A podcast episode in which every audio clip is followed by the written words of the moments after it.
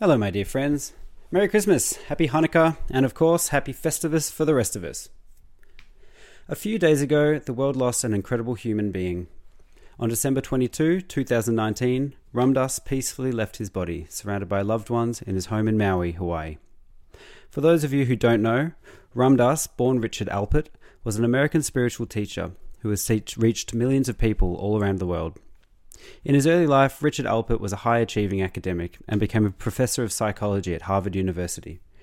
There, he became personal and professional associates with Timothy Leary, which ultimately led to them both being fired for their experiments with psychedelic drugs. Alpert and Leary became key figures in the psychedelic revolution of the 1960s and 70s, wrote many books on the subjects, and encouraged people to open their heart and mind and explore their consciousness. Alpert then travelled to India on a spiritual quest, taking LSD with him and basically dosing up holy men in order to find some kind of enlightened insight as to what this stuff actually was. There he met his guru, Neem Karoli Baba, or Maharaji, who showed Alpert an uncon- unconditional love and wisdom that changed him forever. From then on, Alpert became Ram Dass, which means servant of God, and returned to the West and shared the wisdom he learnt from his guru. His lectures and books have helped me for many years now, and I'm so grateful that I was actually able to spend some time with him a few years back.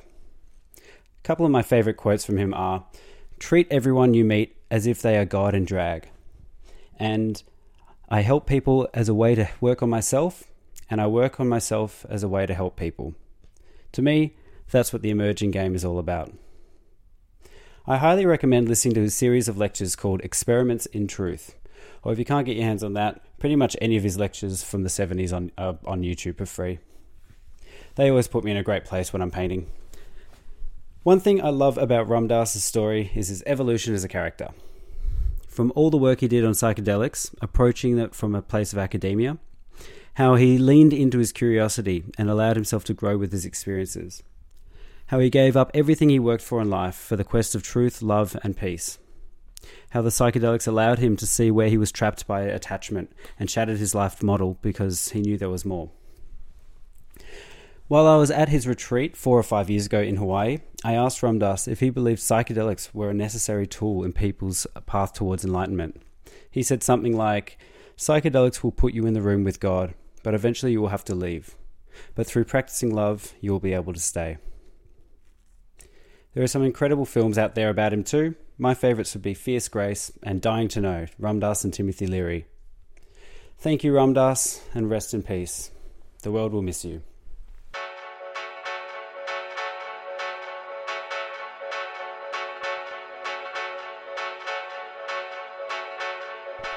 Today's chat is with the one and only Kodiak Kid. In my opinion, Corey is one of Melbourne's absolute best DJs and is proving himself to be a sterling producer too. The theme for this song's podcast was created by him, and I'm pretty excited to unveil the new and improved version of the podcast's theme song, which Corey has worked his magic on. Thank you so much for that, Corey. You are a legend. Without any more delays, enjoy this chat with Kodiak Kid. Cheers. Is there a point to all this? I think we're getting in too deep. You don't apply. Bad luck. Well, I have one speed, I have one gear. Go, go. I'll tell you when we're getting in too deep, too deep, too deep. Cool. G'day, mate. What's happening? How you going, man? Merry Christmas. Merry Christmas. Every year it just becomes a bit of a. Yeah. Oh, I don't really care anymore. Yeah, man. Are you doing much for Chrissy? uh, not really. Just having mum over here. Yeah, sweet. And yeah. How's this? I got um a little while ago on Instagram. I got added to a page from all the other Jack Rollins. I just got a Christmas message from every other Jack Roland on Instagram. How? I don't know. I just got added. It's called the Jack Roland family. They're just like happy Christmas season to all the Jack Rollins out there.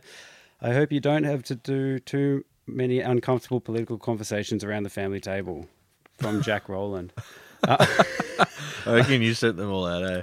you just sent them to yourself. I actually said um when I first got added to it, I wrote um let's have a competition of who's the best Jack Roland. We'll call it a jack off. And then um quite soon after I realized that probably most of them are actually children. I'm like, all right, all right, reel it in, reel it in. 2000 and Jack. Uh, thanks so much for um, making the time all day today, man. Uh, not just for this podcast, but we've been busting out for the last, I don't know, two hours, the uh, kind of re rejig of the theme, theme song. Um, Yeah. Incredibly grateful, man. Oh, no worries, man. Yeah. Um, Um, yeah, grateful for the first bit, which, um, but from, I think from now on, this new uh, reworked theme song will be it. And it's sounding pretty fucking sick. Yeah, you got some pretty funny samples in there. Yeah, yeah. um, so That was fun. Yeah, for those playing at home, I think it's uh, what have we got? Charlie Sheen in there. No, Um, don't give don't give it away. Too All right, much. all right, all right, all right. Yeah, leave a little for the imagination. Yeah, maybe edit that one out. That one out. Yeah, for sure. Um, yeah, sweet. So, um, the uh, with that theme song, like how kind of um, how much uh, effort do you kind of um, put into kind of making that all together? Like, was that kind of a pre uh, worked piece that you had, or did you have to um, make it specifically? Uh, I, I had a lot of unfinished sort of projects lying around. Yeah, sweet. Um, yeah, lot, I mean, yeah, yeah, lots of beats been working on, and uh, just didn't really have a place for them anywhere. Yeah. I couldn't really, and I sort of just left them aside, and and yeah, then you asked me if you got any, you know, sort of short tracks that could be could be working for a podcast, and yeah, I thought yeah, I got a lot of sort of nice, I don't know, sort of cinematic kind of hip hop beats Yeah. and stuff lying around, and just fun kind of beats. So yeah, um, and I thought that one um, suited the most, and just tidied it up a little bit, um, Yeah, sick. and just kind of finished it off a bit, and uh, yeah, and stoked you liked it. Yeah, cheers, man. Is that like what you usually do when you're kind of doing a song? Do you just um grab, kind of just make sections, like maybe uh you know a few loops here and there, or do you actually kind of start from start to finish and have a have a kind of melody in mind, or do you just Yeah, chop, I- chop it up and Yeah, I, I start I start from I start from scratch. Uh, I don't really have any sort of reference tracks or anything like that. I kind of just start from scratch, and then if I'm feeling it, like I'll just chop up and make my own sort of loops. yeah, And then if I'm feeling it, and if I'm not really feeling it, then I'll just stop, and then I'll just start something new. and just put that to the side? Yeah, um, you know, I'm, I'm, yeah, that's sort of. I don't have the best workflow at the moment. That's kind of what works for me. But yeah, if I'm not feeling it, then I just put it aside, and Yep. then I just start a fresh new track. I might start like two or three tracks in a session, and Yeah, like, and I might go to, and I'll be like spend an hour on it, and they're like, "Nah, I don't like this," and I'll just start again. Mm, yeah, right. Um, a lot of people would just finish the track, and then, but then I, I, I don't know. I've, I'd rather just kind of start something that I'm going to finish. Sweet. Yeah. Yeah, but that then that in saying that, then I'll go through my computer and there'll be heaps of unfinished tracks and stuff, and I'll go back to them like, oh, this is actually sick, Yeah. and then I'll like rehash that idea yeah. Yeah. Yeah. and it's kind of like what I did for this theme song, Yeah, kind sick. of thing. But yeah, and then then I'll get ideas for songs that I'm working on at the moment, Mm. like new songs that I'm like actually finishing and I'm pretty happy with. And then I'll go back to other tracks of like samples or stuff that I've played in there, and that could work. I'm trying to find, you know, a melody or something that I just can't find for the new track I'm working on. Yeah. And then I'll grab that from an old song and, and just, you know, slide that in there and see if that works. Slide it on in. Yeah. Yeah. Yeah, yeah. Um. So are you? You're um. You're born and bred in Melbourne, right? yes. Yeah. Where, where, where whereabouts did you grow up? Uh, I grew up in Prahran, in uh, yeah, Prahran Flats. Mm. Like near the yeah, across the road from the skate park. Yeah. Yeah, yeah, yeah. Yeah, yeah. I went to school around there. Yeah, I went to school in St Kilda, um, the boys' college. Yeah, right. Yeah, yeah, full Christian Brothers College. Yeah. yeah, right. uh, but there was a girls' school across the road. Uh, Yeah, sweet. PCW. So yeah, you know, kind of made it a little bit easier. We saw girls, you know, or you know, whatever. But, but yeah, it was. It wasn't like a full-on Christian school. It was. um It was you know like kind of semi-private, but yeah, I made a lot of good friends there, and um yeah, so that's where I kind of grew up, um skating at the skate park, and How was growing up in the flats? yeah, it was good. Like, you know, like a sort of. I was across the road from. From the pool, Prahran Pool, Mm. and those flats, they're like the Essex Street flats, so they're like kind of, they're not as um, big as the other ones. You got the other ones on Malvern Road, which are massive, There's a lot more people there, but um, you know, um, same lots of different types of people there. You know, I saw a lot of things growing up there. Mm. You know, a lot of drugs and a lot of a lot of you know sort of disadvantaged people there. A lot of kids that grow up there, yeah, grow up there that just kind of had pretty broken homes and or didn't have parents there, or their or their or their brothers and sisters raised them, or yeah. So you know, there was a lot of different situations in the in you know the commission housing there. I was pretty lucky enough to have you know my mum was um, you know she was you know kind of she was you know look after me as much as she could. So Yeah. yeah, Awesome. so yeah, it was, yeah. So I was kind of lucky in that way. Um, did you kind of um, because you used to do you before music and all that, you're pretty into graffiti, right? Yep. Yeah. Yeah. Did that kind of come through um, growing up around there and the, the skate parks and all that? Or Yeah, so Yeah. like I got into like uh, I start well before before like even like graffiti and skateboarding. Like I was fully into sports. Oh right. Yeah, I was Yeah, like yeah. footy. I was like love. You were a footy boy? Yeah, I was a footy boy. yeah, Surprised you and Stan uh, like haven't uh, under on that. fourteen. Yeah, fourteen. Yeah, I played for Prahran Footy Club and and um and I played um for the NBL. Played for Melbourne Tigers. Really? Yeah, like won MVP for like yeah. I got presented that by like like Mark Bradtke and Andrew Gaze. Yeah. Right. Uh, that, I didn't yeah, know. so, yeah. So I did lots of sports. I even did football umpiring as well. Yeah, to right. Make some money. I had like lots of really? Up, up to what age? Uh, it was like fourteen or thirteen Yeah. when I did it. Yeah, yeah, yeah. Um, and yeah, you'd under, umpire like like under tens and under twelves, and they were the most brutal out of, uh, like you know the age groups. Yeah, no They'd shit. fight all the time. Mm. Um, but yeah, I had lots of little different jobs um, when I was young. But yeah, yeah. So then uh, I started skate. I was always skateboarding. I've been skateboarding since I was like 10, 9, 10 years old. Yep. Yeah, I used to s- do a bit of skating, but um, fell over a few times and um, hurt myself and decided I didn't want to do it anymore. You must have hurt yourself pretty bad. Not really, man. just a full, just a full pussy. yeah. Yeah. Um, yeah. So like I was skating and I was playing sport at the same time. So it was like you know skating or sport and yeah. And then you know then I became you know it was teen, 14, 15, 16 and then you know started you know drinking and yeah. smoking weed or whatever, and that definitely made me not want to play sport anymore. Yeah. Yep. Yep. and kept skating, and then skateboarding led me into um, like graffiti and hip hop and. Yeah, so all right. the skateboarding videos, and even like you know like punk music and Mm. rock and roll music. Yeah, that's pretty much where my first taste of music and sort of graffiti came from.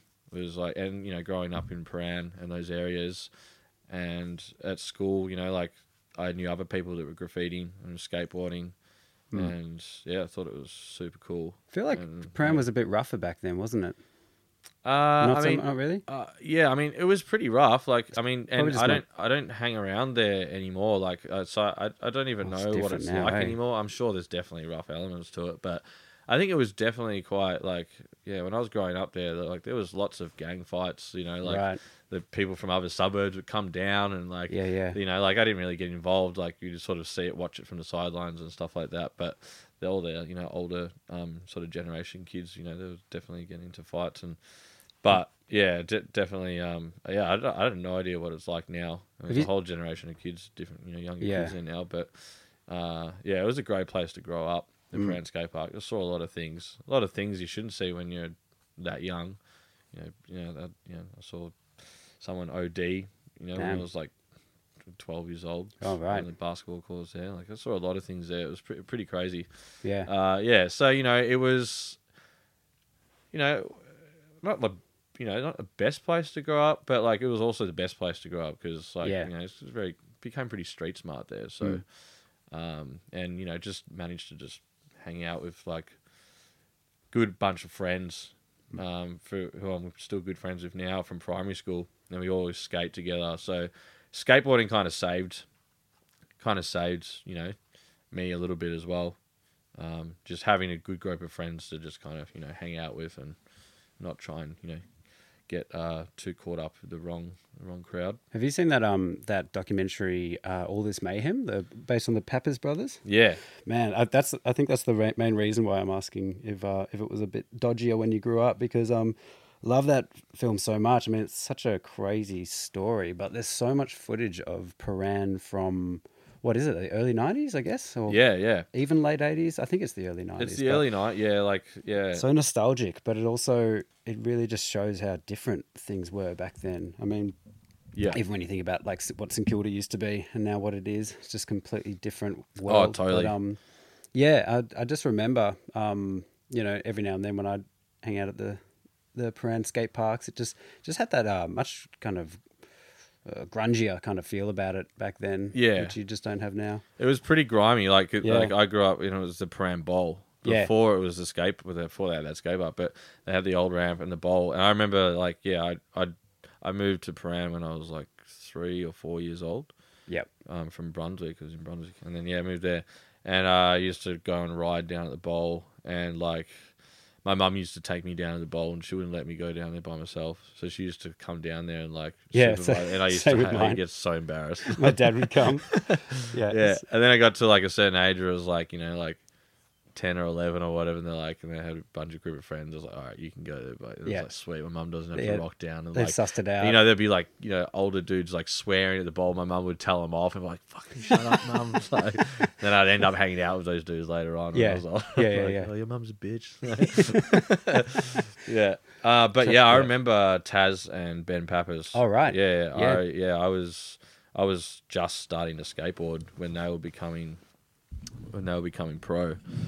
Uh, you yeah. ever chat to him and stuff? uh, yeah, Ben. Not not so much Tas. Like uh, Tas was in America, I think already. That's I'd seen. What's on here? Yeah, sweet. I'd yeah, I'd seen uh, Tas skating. Um, I think I maybe said hi to him. Like he wouldn't have remembered me then, but uh, Tas yeah skating, and then he went off to America, and then Ben Pappas was sort of you know he was skating, and then he went off.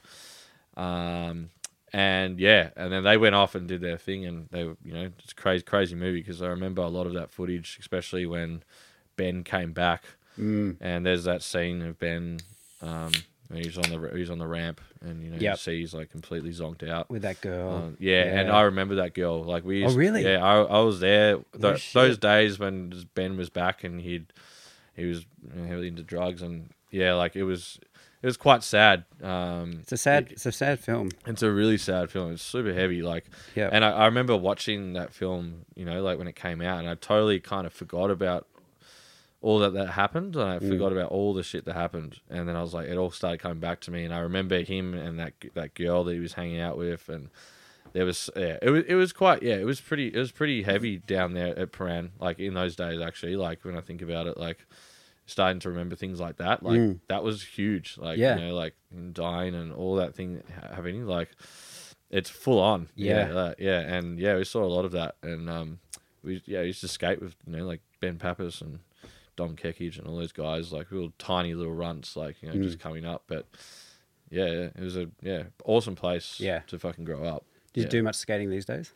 I still a little bit, yeah, Yeah. Like me and my mates, like we all try and get out and go for a skate every now and then. Hmm. Um, but it's not the same, you know. No, it's it, it's hard to skate by yourself. Like I'll skate places, but it's hard to go and skate and just g each other up and do yeah, tricks and especially stuff like, like, that. when we're in our thirties and stuff. Like, Yeah. I mean, I'd love to just to kind of go and jump on a board, but I, God, how sad would that look? Just like Maybe for you. yeah, for me, yeah, maybe not you, but like, yeah, get Yeah. elbow pads on and I shit. still got a bit of style, so yeah, I bet you do. Uh, yeah, but Actually- no, I love skating. But yeah, I mean, yeah, even like uh, I get in, if I get injured, like I, I think I rolled my ankle a few years ago, Yeah. and it fucked me. yep. Um, and you know, usually when you know when you're younger, you'd roll your ankle and you'd be sweating in a couple of hours. Yeah, yeah, Now it's like uh, Get, it's like, like rubber- my rubber bones. fucked for life. like, yeah. Yeah. Um, you know, I do resent that you said I might not have a bit of style because I actually, when I ditched my skateboard, got a Razor scooter. oh no, no. Are you joking? I'm not joking at all. Fuck, you're, lucky I didn't see you at the skate park. I love in that film when like they uh they see the rollerbladers, That's what it was like. It's so we used funny, to man. we used to you know you call them fruit booters. fruit booters. and we used to fucking we used to tease them. We used to like give them so much shit. Yeah. was- we were such cruel kids back then. oh man, like, Like, kids are fucked. I mean, it's- yeah, it's crazy. I'm watching all these old skate videos of my mate Riley, and like we got all. We used to just film everywhere. We used to film everything. Yeah. go skateboarding, and there's just so many. Like I was watching the footage the other day, and there's like all this footage of all of us just like you know like you know there'd be people at the skate park and just like picking on fucking people that were older than us. Yeah, yeah. that's that's just, when you know kids just are. real smart ass kids. Like it's just funny. Like Yeah, kids think about are- now. It's like fuck, we were assholes back then. Kids are proper like out of control when they're like bullying adults. totally. Yeah, it was just- yeah, it was, Yeah. it's funny. But I don't know. You look back and I was like, that's hilarious. Like it's just kind of Yeah. like, kind of what you do when you're a little kid. I suppose I don't know. Maybe not every kid, but no, we were the same. We used to film everything, man. Like, um, it was Yeah. kind of actually just before Jackass actually yeah, yeah. started. Like, it was um, all in. It was all in inspiration because of Jackass yeah, kind all, of stuff. You know. all inspired by I think a lot of those um, skate videos as well. You know, um, and Yeah. with me and a few friends, we would just go and oh man, we do so much dumb shit and film all of it, and you know, just vandalize this or you know, just pull Yeah. pranks on people in the public. Yeah, and, yeah, totally. And you ju- we were like, I don't know, twelve. You were 12 then. Yeah, totally. Just Yeah, like, just like water balls. bombing people on Yeah, the street yeah. from car parks. Yeah, egging, water bombs. So funny, just yeah. bad news, really. Yeah. But hate to say it, but a lot of good memories with that, actually. Yeah, I, I'd go. I, I'd I'd do it all again. I'd Yeah. go back and do it all again. Yeah, I wouldn't so do it these fun as a days, but yeah, I mean, just remind, myself of all that mischief was pretty, yeah. pretty golden. I mean, if all my mates were up for doing that now, I'd probably still do that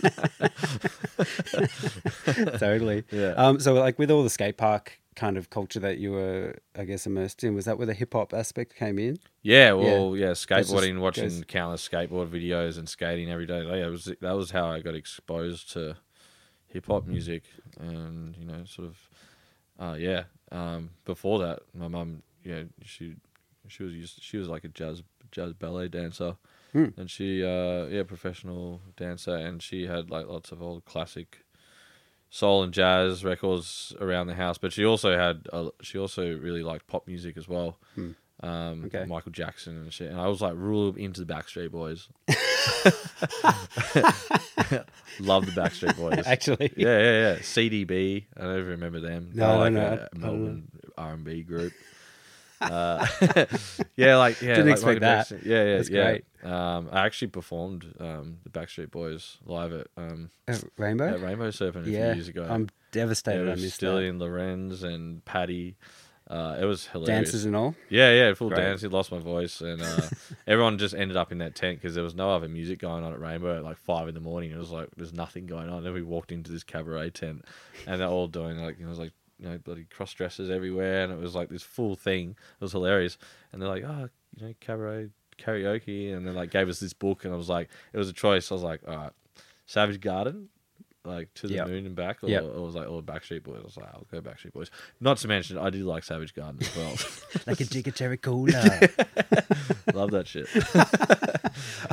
I know. It's I, like, I've got a, I've got a, I've got a bit of a thing for like cheesy hits. man, Like, so yeah, do like, I. It's come love it, later I in love- life. Like I'm Yeah. getting in touch with my. uh. It, it was way better than what the hell's going on now. Like Yeah. the hits back then, like I don't know. Oh Yeah. man, it's just Yeah. like but I still like a good pop song. You know, it comes on. It's like, yeah, that's you know, anything that's super catchy. It's like, yeah, these guys know what they're doing. You got any um like modern pop song? Well, like what's the most modern pop song that you would have embraced?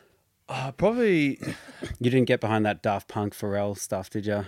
no, not really. It wasn't. I didn't mind it. I, I didn't. Yeah, I didn't hate it. Yep. but I, I didn't think it was good. Yeah. Uh, probably like I don't know, like like today. I Yeah. Like probably. I suppose I, like I definitely like. I'd say pop would be that that new. um It's oh, I mean it's probably like earlier this year it came out maybe last year. Is that Mark Ronson one with Miley Cyrus? Mark Ronson's. But you know, Mark great. Ronson is awesome. awesome. He's Yeah. an amazing producer. And Miley Cyrus, I didn't really know much of her, but that song is like this country pop song. It was like Yep. super What- awesome song. Old Town Road. Old Town, is it? No, not Old is that what it's called? Yeah. No, no, no. You know that Lil Nas X. Oh, Old little Town- Nas. No, that guy can get fucked. but you know, So their dad, Miley's props dad. to him for like just making some stupid song and Yeah. just getting and just getting paid. You know. What about um? What about Kanye? Me and um, me and Baylor had a bit of a discussion about Kanye. Yep. Are you pro or against? I don't know. Like he's definitely he's definitely a very interesting dude. He's- I watched he's that. He, yeah, he's, He's definitely, definitely an idiot. He's definitely that too. He, some call him a genius. Man, I don't. I don't I get don't. it. I, I think he's. I think he is generally. He's a real smart dude, but he's just really, really bad at getting just communicating. Yeah, He just can't get things across without looking like a fucking like a you know like a just total loony. Like, you seen? but I watched this recent interview with him um, with that big boy guy. He's like an interviewer, You're right. and it's just talking about like it's like super super new, and it's about like you know him. He, that you know, he's doing that whole Sunday service thing. Yeah, I was about to ask you about that. It's- yeah, and he's doing all that. And he's gone like full Christian. He's gone. He's like, and he's just he's Everyone's dressed in white. yeah, yeah. It's like I don't know, man. Like it's like uh, I don't really know. He's starting a cult. He started a cult. Yeah, pretty much. I don't know what his angle is. Like you know, like you know, he's he's I think he's. he's he's really hard to.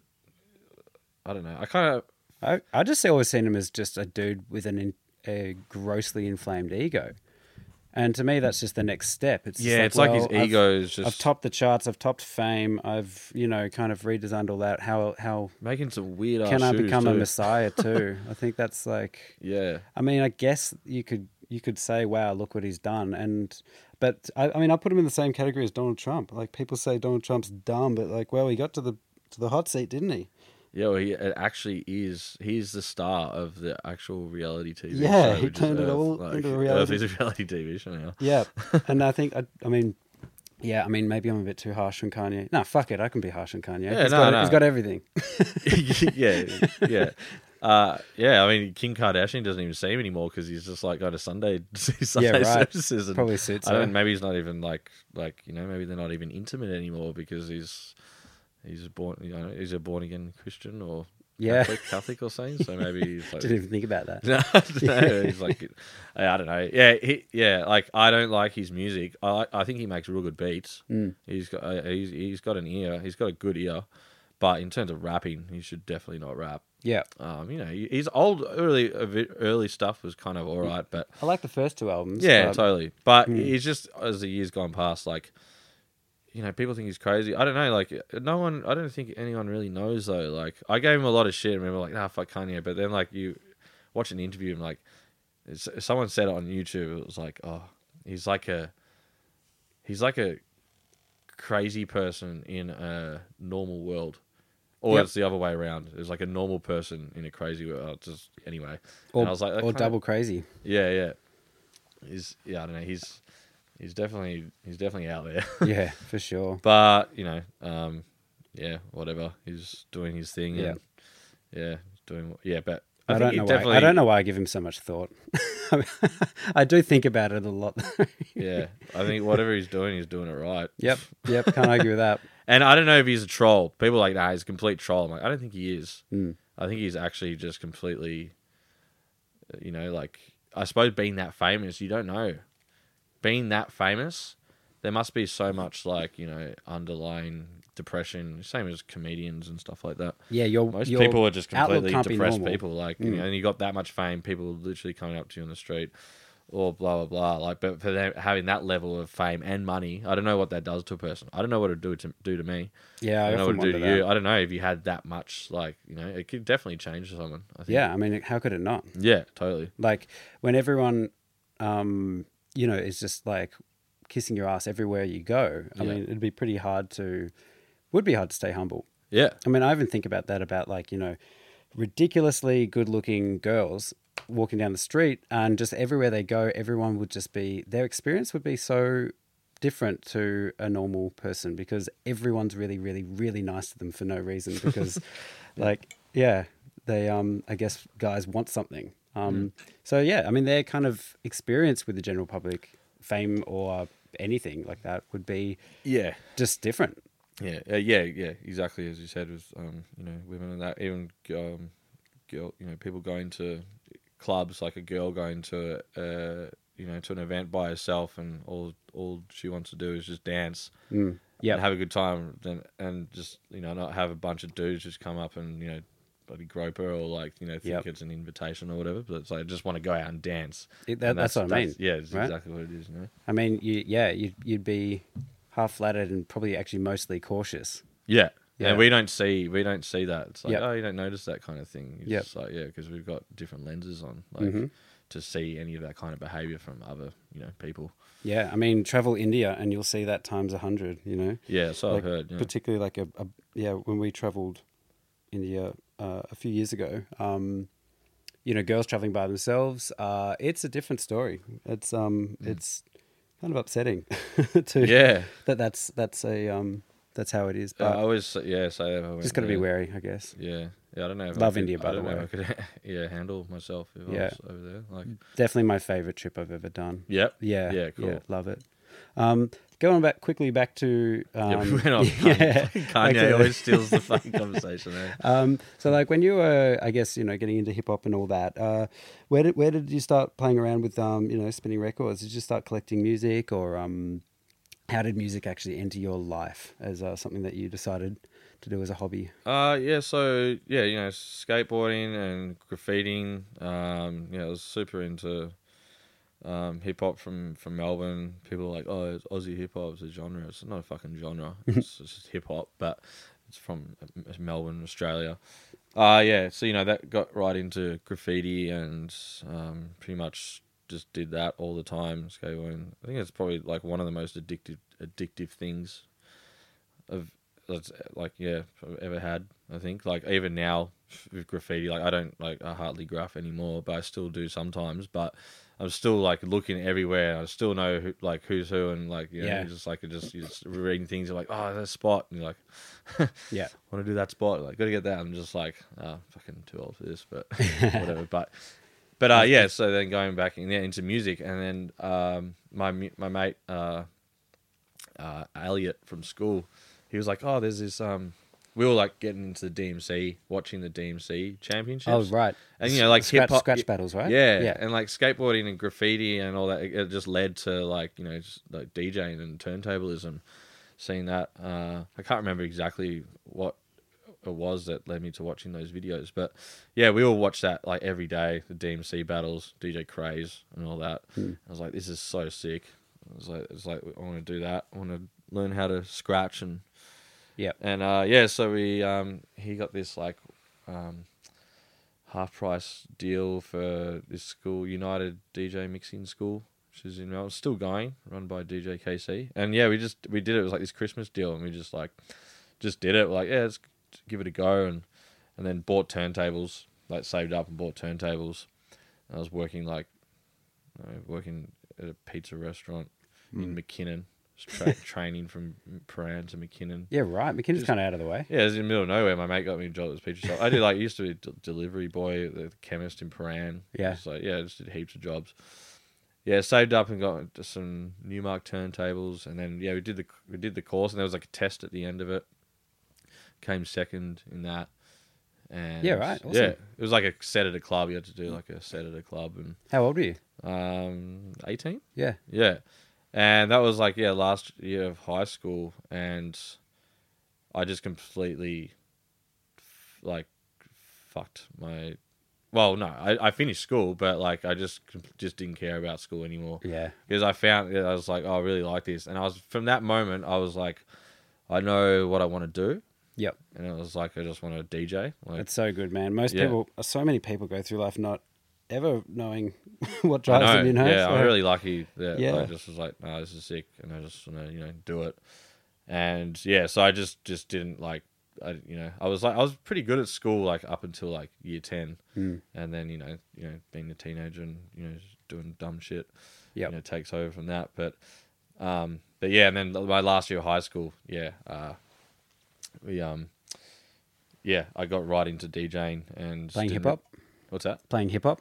Uh, yeah, it was like yeah, hip hop and like and and like drum and bass Yeah. as well. Great. Um, yeah, and then went went to my first drum and bass gig. It was like a BBA gig, um, Jungle Run gig when I was eighteen. I had like a I had like a not a broken leg, but I had like a cast on my leg because I Mm-hmm. split my knee open. And I went to the went to the club with like like my leg in a cast, and I was dancing around and yeah, that was sick. And then yeah, so yeah, and then um, did that, and then I moved into a studio because like me and my friend we wanted to have a studio where we could just practice because it was like in the bedroom and it didn't really have much space in my mum's in my in my house, and uh, yeah, so we we ended up finding this space, renting a space in Richmond uh, with a friend, my friend Tim. Used to run this warehouse space, and they had all these studios there, and it was full of like some of like the best graphers in Melbourne were doing there, and like some cool musos. in So it's like a art and music studio. Yeah, I mean, yeah, it wasn't like it, yeah, it was like there was people living there, but it was yeah, it was both. It was an art music studio. There was like this.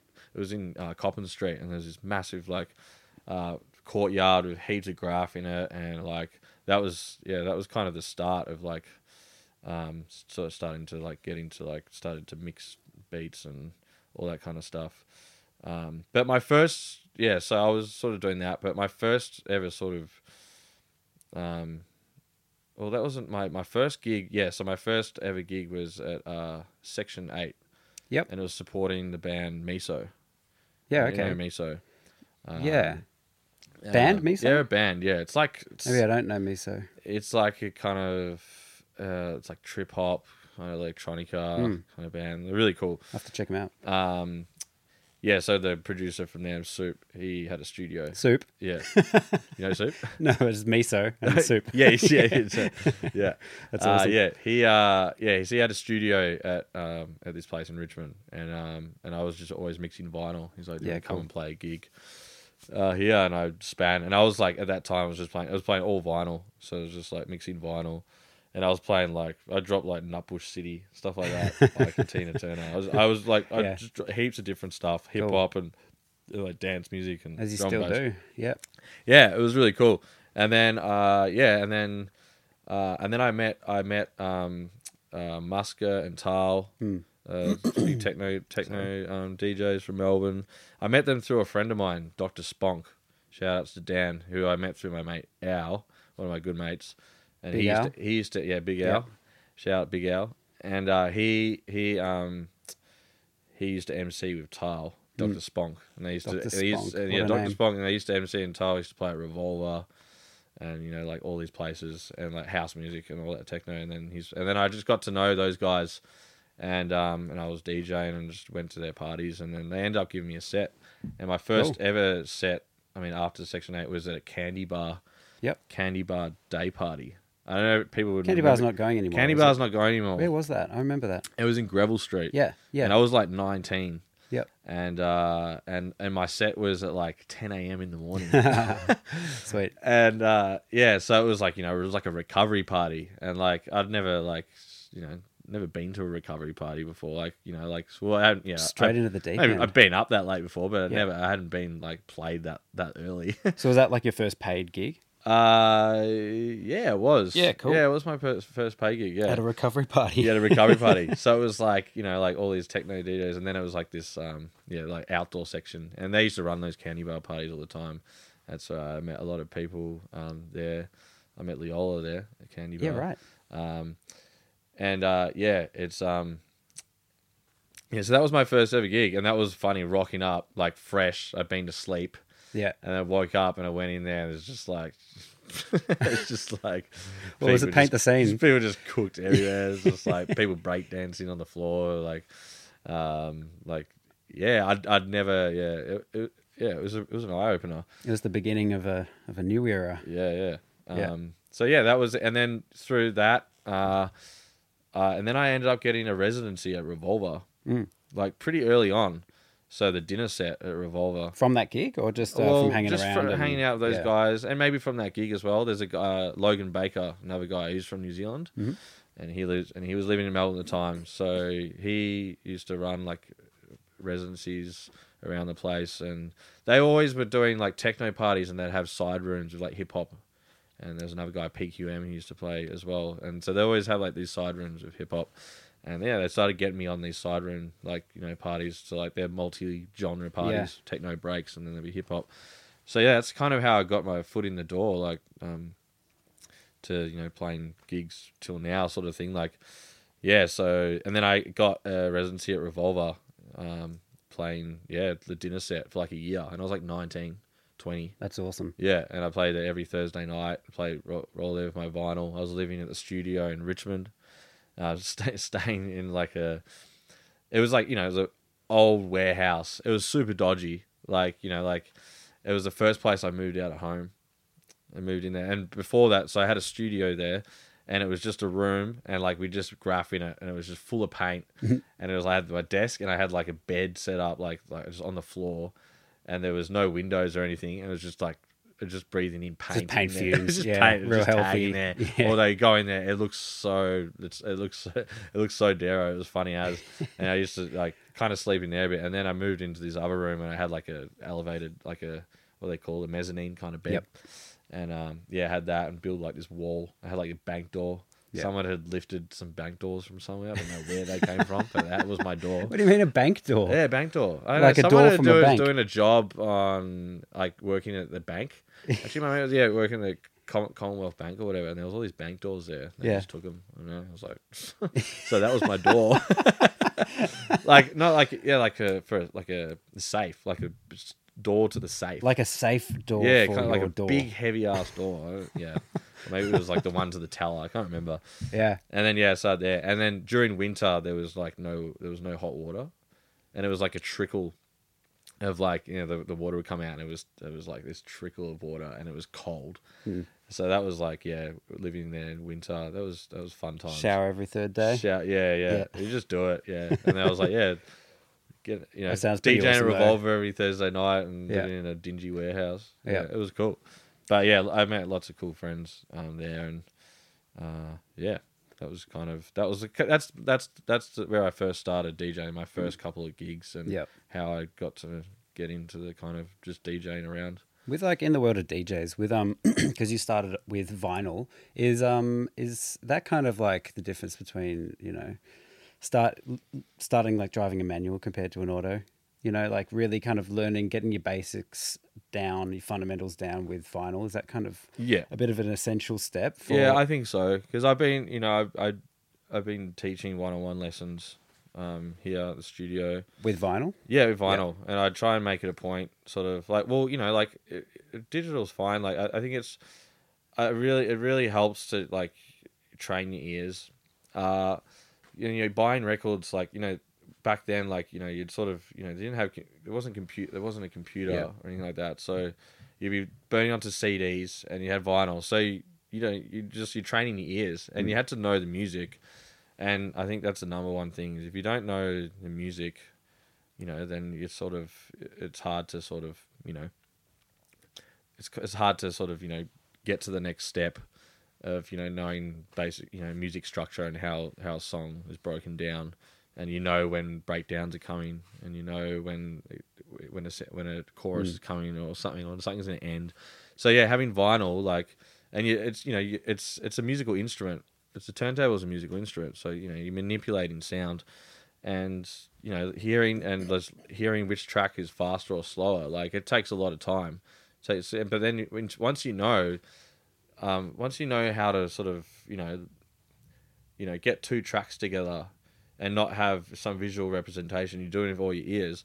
When it comes to like mixing uh, more tracks down the down the down the line, and and you don't know them or whatever, like you you'll just know you'll just know where things align and you know when things are happening. Like you just you know you you kind of studying the basic music structure of a track, and and I think that really helps um, down the line when when when you've got you know but you can just rock up to a party and it's like you've got this music and you can just do it. You just do it on the fly mm. because you kind of you just know how you know you can just you can Yeah. just hear it.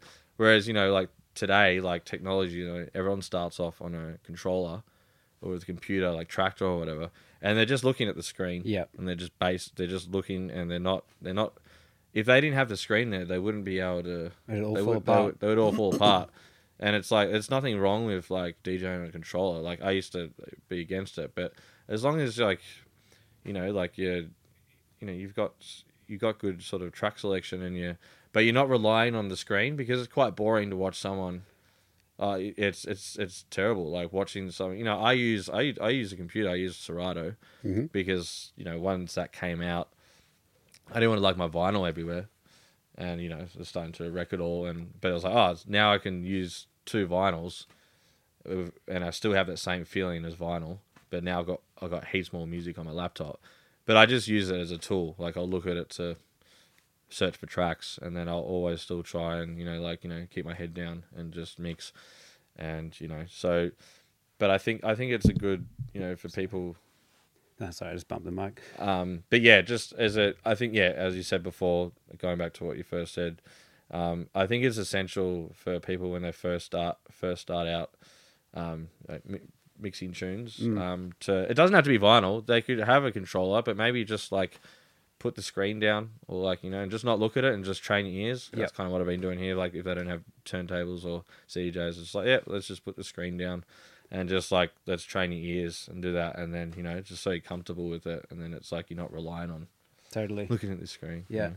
Man, I'm so jealous of musicians, man. It's like everyone's got a taste of music, you know? It's like, Yeah. the, I always often compare art to music. Um, you know, everyone's got a taste in music. Not everyone knows what they like with art. And you can, um, it's so easy to reach people with, um, I guess, the kind of music you select or create. Yeah. Um, and actually create some kind of emotional response or, you know, an uplifting vibe or anything. Yeah. Um, it's so much more accessible than art. Yeah, totally. And um, yeah, so jealous of that. In another life, I wish I was a DJ or or a producer. Used to be a massive goal of mine. If one day I could make an album, I'd be a big pat on the back for myself. But I mean, yeah, I mean, like, like, I did you say that from a point of Grass it's is just hard, greener. it's harder to to make it in the art industry. Like, I think I think just um just the way people uh, read music or Oh, right, yeah, is right, yeah. um it, it can just reach more people. Music. yeah, I, If that's what you're trying to do. I suppose, yeah, yeah. I mean, yeah, I mean, I, I don't know. Yeah, I mean, the art world, though. Yeah, I mean, it's. I know what you mean. Yeah, it's like the art world.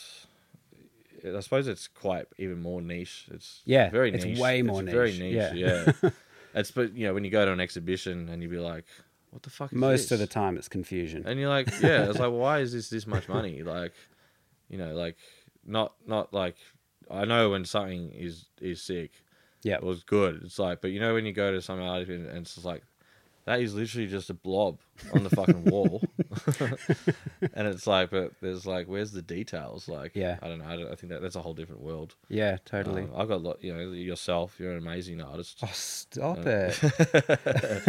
yeah, Thanks, and- mate. Appreciate and- Yeah, and your shit, you should be, it, you know, it's, it's worth, you know, a lot of money. Like, yeah, I got lots of great artist friends, so it's like this stuff's awesome. And then you compare it to sort of, but then I suppose like I don't know, it's such a niche thing because it's sort of there's only a certain sort of person that will kind of buy art. It's kind of art collectors. know. Yeah. there's not. Yeah, I think Banksy said it's a, uh, you know, fine art is a rich person's trophy case, really. You know, yeah.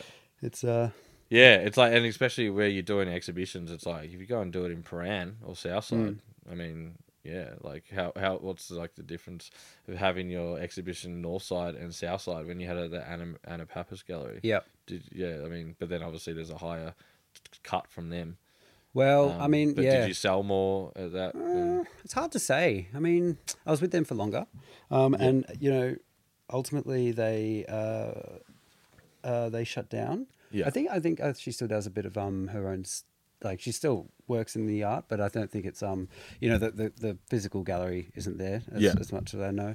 Um, but no, I think I think it's kind of roughly you know the one that I'm in Collingwood now is it's pretty similar, I guess. Yeah. Yep. Um, Yeah, but Do you- yeah, I mean, and back to the de- the back to the the the mixing vinyl thing. Mm. Um, it it's it's an art form, like just the art the art form of DJing.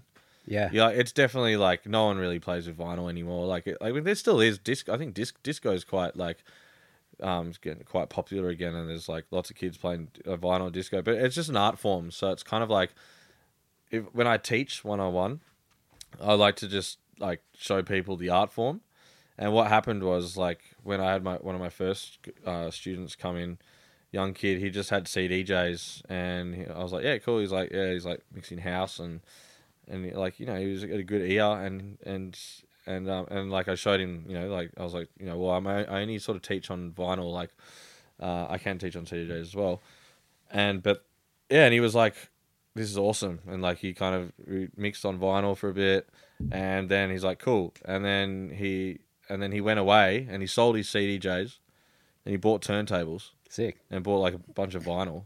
Mm. And uh, yeah, and that was it. I was like, that's sick. I was like, just from one thing, Yeah. lesson. He didn't even think about like he wanted to learn it, but he'd never really touched like turntable before. And then straight away he was like, I'm gonna buy them. and yeah, Awesome. do it. And they had another person do the same. They're like, I just want to learn. Like they were super keen at le- learning how to you know do it from the you know from the from the start, and it was really cool. But you know, like um, I think uh, yeah, I think I think it's really important.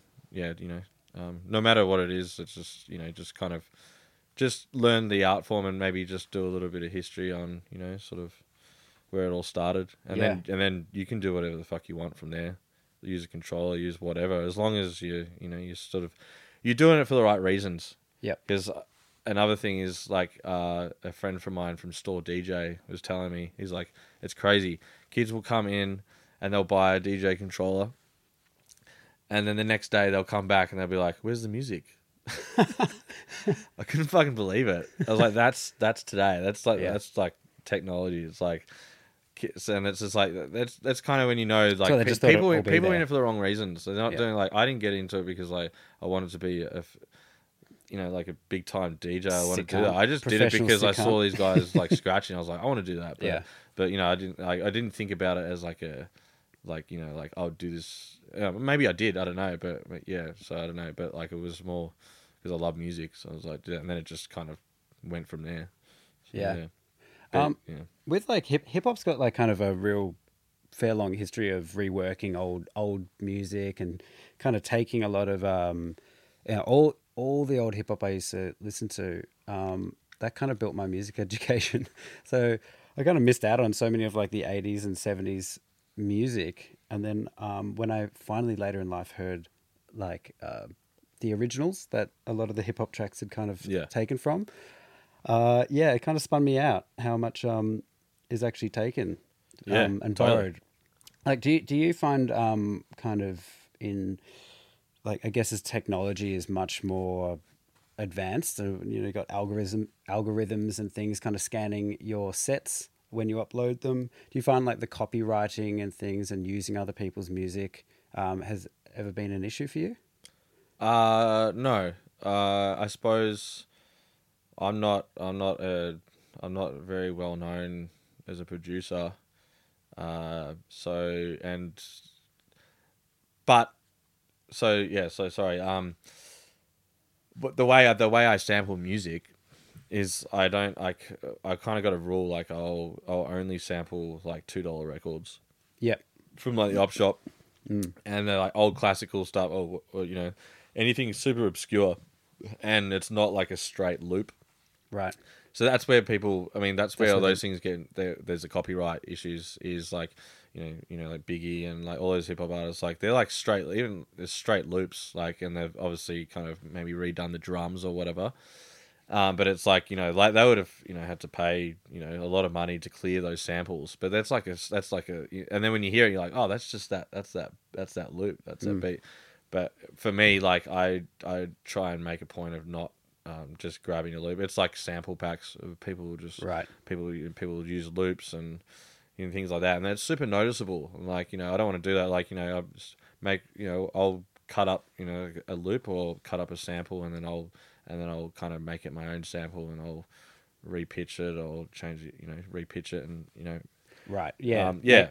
Ma- ma- and make um, it your own change the octaves on it, and you know, Yeah. like and and then so it's like a completely new sound. Yeah. And I'll do it that way. So and then you know there'll be like a little sample, but it it's but it, it's like maybe something from the 1960s or something, and no one would kind of notice.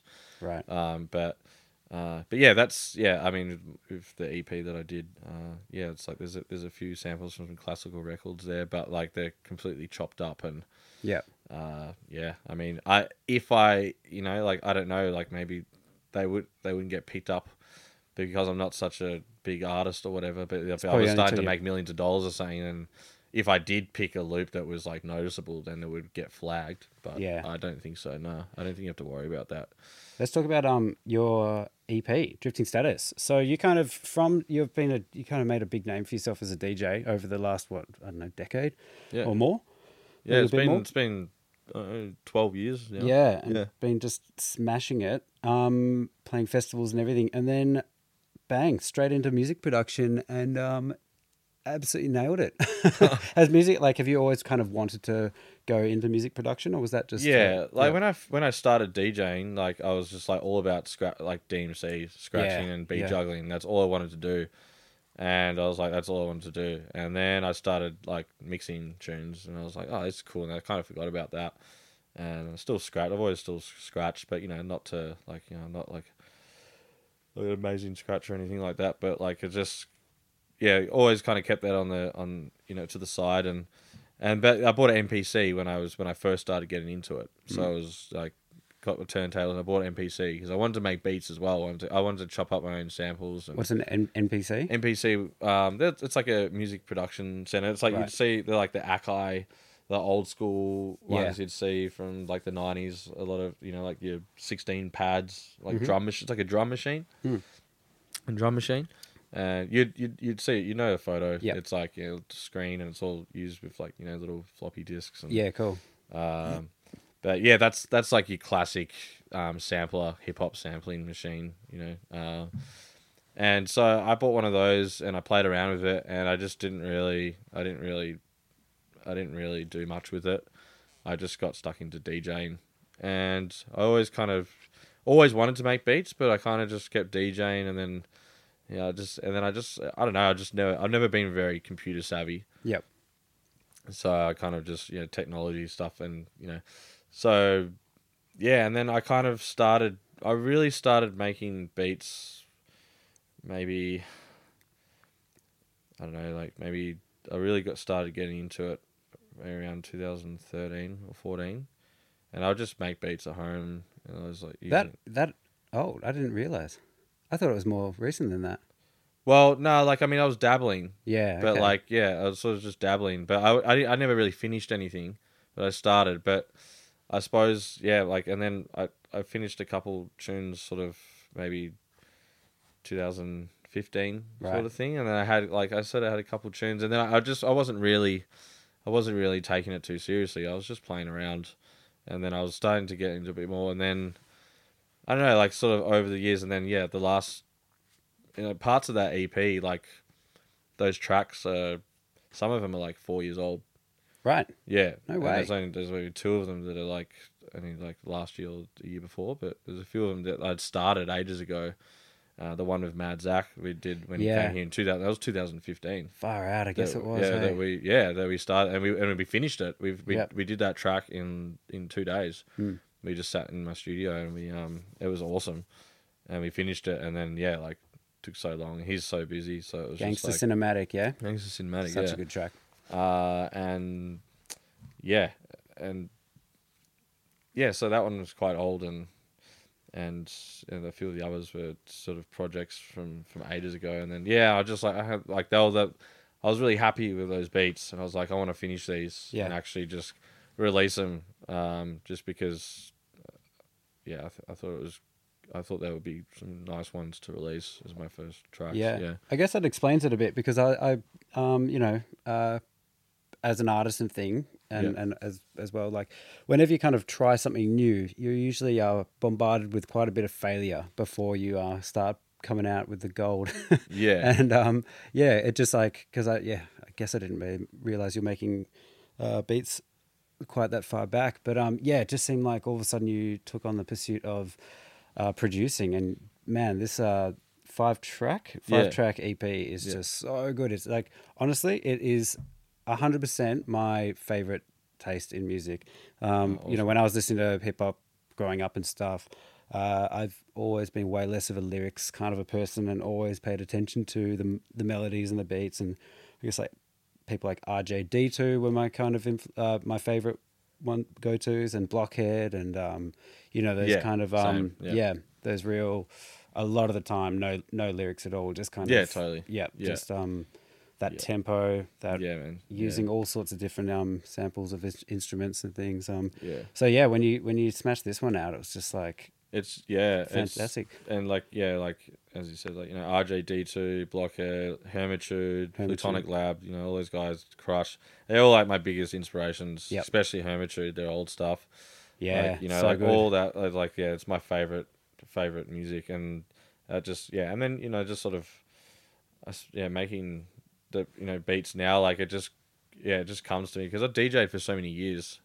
Like I know what I know know. exactly I what you know like. what I know what sounds I like, and I know how things are structured just in the top of my head. So it's just sort of it, it definitely came. I mean, I in terms of engineering, I'm still got a long way to go with like engineering tracks. You know, getting technical. What, um, what do you mean by engineering? Like engineering is just like it's sort of, you know, like making making music. It's like you know piecing it together and playing things and like having things. You know, like the, arranging the track. But when I suppose um, engineering is like finishing it so it's like it's ready to be like released. So it's like you know a little bit of EQing and like um, Right. You know, just like lots of things like just you know uh, like compression and um, all like the technical things that come with like engineering like each part of the track and shaping it so it all molds together. Hold on, we just lost your audio for a sec. Yep, sorry, we're back. Go again. So engineering, like you know, sort of, it's sort of like yeah, yeah, shaping the track so it's it, it all glues together, so it sort of comes out um, super clear. Um, you know, it's sort of yeah, that's that's where it's sort of like I've got a still still a bit of a long way to go in learning that, but in terms of making tracks, writing the music, uh, yeah, like that that that comes to me really easy. It's just sort of getting help with you know, sort of just yeah, just polishing polishing the sounds so they sound super clean and and crisp to you know, sort of be out there and you know sound good on you know, sound systems. But you know, it, it also it, the style of tracks. It depends on the style of tracks you're making as well. So you know, with with uh, you know, with instrumental hip hop and stuff, there, there's also a dirty feel and a, and a and a grimy and old you know uh, feel to them. So you know, you, you don't want to lose too much of that, getting too technical in in the you know the technical side of you know making music. Uh, but yeah, yeah, Sick. Um, all well and great to talk about it, but I thought maybe let's um have a listen to one of the, I think my favorite track off your EP, if that's cool. Um, just so the audience can actually know what we're talking about. Um, I love this track. It's called Too Hot. Um, it is got just the perfect combination of kind of hip hoppy samples, that bassy, wompy kind of vibe that you always bring to the party, and it's just a really bloody good party banger. So um, this is um Too Hot by Kodiak Kid.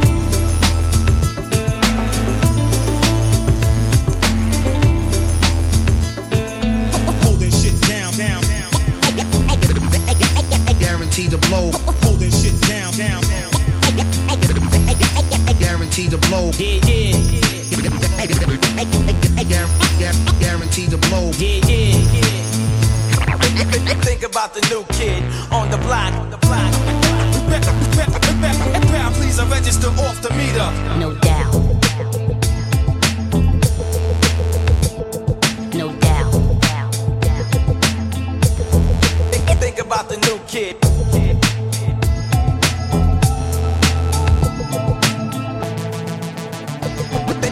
Think about the new kid on the block, on the block, shit down, down. Trust me, I'm as live as it gets. Holding shit down, down, down. I grew up on the crime side. Yeah, yeah. Guaranteed to blow.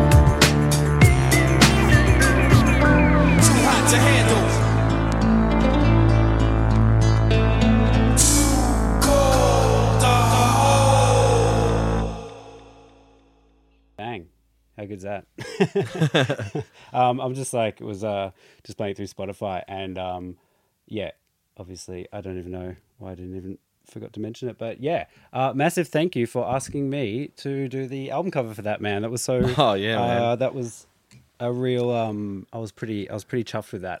yeah, Thanks, dude. yeah, Yeah. Uh, yeah. A lot of people didn't realize that like it was like an actual photo. Oh no shit. No, I don't know if that's a good thing or a bad thing. Nah, but like yeah, because well, yeah, I was in Gippsland at a wedding and like, and I just saw this sunset, and yeah, Was it sunset or sunrise? it was a sunset, Sunset, and it was like those colors are exactly. It was like there was no filter on the camera, Yeah. and I was just like, oh, this is perfect. Like, and I was kind of standing in front of it, or yeah, or well, there, you know, like I think, yeah, there wasn't like a direct. I mean, there was one photo of me standing in front of it, but yeah, and I was like, that is that's that's Jack got written all over it. yeah. Oh, and uh, awesome. yeah, you know, yeah, you, you did so well in that painting. Thanks, man. Yeah, Thank you. so No, I was um I was so bloody chuffed to be um anyway linked to that. Uh, as I said, my favorite genre of music, hip hop beats. That's just Yeah. cruisy. You know. Yep. Loved it. yeah, But, um, no, yeah. man. No, I was Cheers, man. stoked to have you uh, do it. Um, do you have a, do you have an, any albums or anything that you're working on now? Are you going to kind of um was that EP a taster or was that just like cool? Just that's what you're doing and just give it a break for a bit or Yeah, I kind of, uh, yeah, I'm just working on more music. I got heaps of music that I'm Yep. sort of trying to finish, and I don't really know what I'm going to do next. Like, I think I might like re- release. I've got, I've, I've got a, I've got a couple singles that I might release soon. Uh, 2020? 2020, yeah, pretty early. I think I'll Cool. do one. I've got a lot of collaborations as well uh, that are on the go that are um, pretty stoked with. Um, Any names you wanna drop, one or, with, uh, one with Monkey Marc? Yes. uh, one of Ab- one with Able8. Yep. Um, yeah, there's a few more as well. Uh, yeah, and I, I think I might do another EP. Yep. Maybe next year I might might, might do like a sing a single, and maybe do like a, another EP. I'm not too sure. I'm just kind of roll with it. Like I think these days, you know, it's like single tracks kind of a bit easier for people to Yeah. listen to. But I think in terms of yeah, like you know, hip hop as well. Like it's you know, I can I'd like to I'd love to do an album for sure one day. Yeah, and that that's definitely like you know next on the list. Like once I release a few more things and you know just start to kind of develop you know the sound a bit and get it out, out there to more people and uh, yeah. Is collaboration like a, a big um, kind of kind of must with your process and stuff? Do you do you really welcome collaboration with people or Yeah, Um, yeah. like I, I think it's it's awesome. Like especially doing it in the studio with someone. Yeah. Um. So yeah, uh, there's so many good people in Melbourne, friends and amazing producers and artists that we have here in Melbourne. would you ever It's just collaborate so- with Opiuo? that would be so good. I don't uh, I, I don't know how that would work. yeah, true. He'd probably take control. I'd He's a good hear friend of mine, but yeah, he, Yeah. you know, he like I'd love to hear that. yeah, it would be it'd be an interesting Mm. interesting mix. Yeah, for sure. Yep. Um, but yeah, uh, at the moment, I'm just trying to yeah, just collaborate with as many people from Melbourne as Yeah, possible. yep. Just trying to get, you know, there's so much talent from this city, so many good DJs and producers, especially producers as well. Yeah. It's it's crazy, and it's just like Australia's a really hard place to like To make it. to do it to do music, man. Like Really? unless you're on, unless you're like uh, you know getting Triple J right. love or whatever like that. Like you know, like you, you can make a living, but in terms of like playing gigs, like compared to like places like America, Yeah. you can you can live off doing gigs there because there's so many cities. Yep. But I don't I don't know. That would be pretty pretty pretty full on playing every night. Yeah, I mean, I'm sure I could do it, but Sure but you I- could. yeah. But I mean, Australia is definitely hard. Like to if you want to do heaps of gigs, it depends on the genre as well. Such a you know, I don't even know, like, you know, underground hip hop, like, you know, glitch hop, whatever, like, you know, just that niche kind of festival scene that we that we go to. Yeah. All that kind of, you know, glitchy kind of bass music. Like, yeah, you know, it's definitely um it's definitely would be hard to kind of, you know, do do it. But there's lots of gigs, there's lots of festivals and that, so it's pretty cool. Yeah. But I think you just have to kind of spend your time, you know, like um, doing other things as well. Like I work at the convention center, so it's like Mhm. doing that. That's what I do on the side, doing gigs, and I don't do as many gigs as I used to. Um, This year? Uh, yeah, I kind of, I kind of didn't do as many, and then I could have.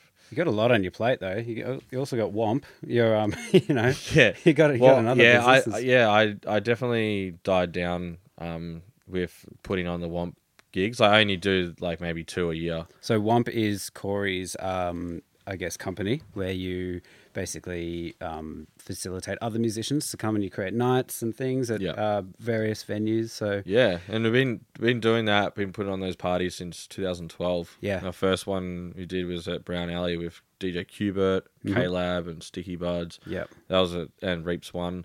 That was a sick night. And then yeah, I've done lots of good parties like since then. Lots of, and I always just yeah try and make them not not try and do too many because putting on events is really stressful.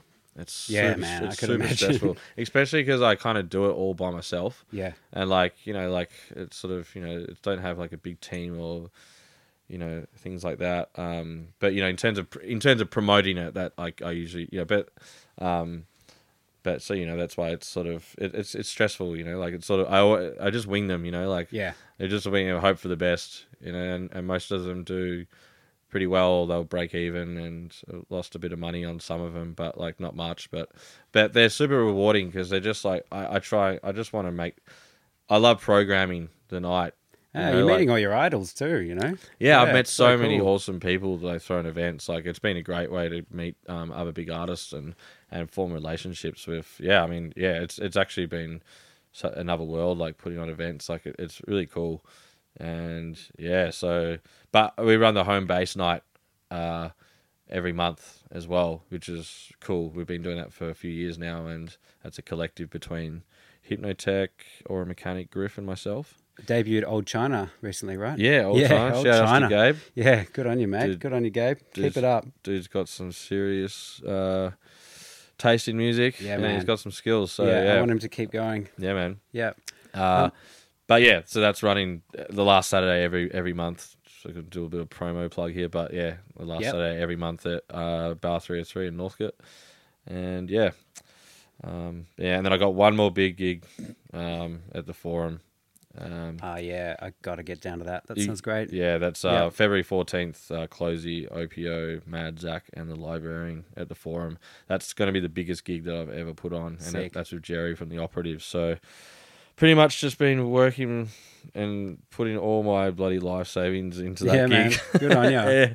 Hope it goes. Uh, yeah. I'm- Oh, you're doing yeah. a lot for the music scene in Melbourne, man. Um, yeah, you've done some pretty awesome things. Uh, Yeah, cheers, man. Have you had any um, kind of uh, what's the word uh, dream come true moments um, in that you can think of? Maybe some people you supported, people you worked with, or you know that you just never thought would happen. Maybe like five, ten years ago.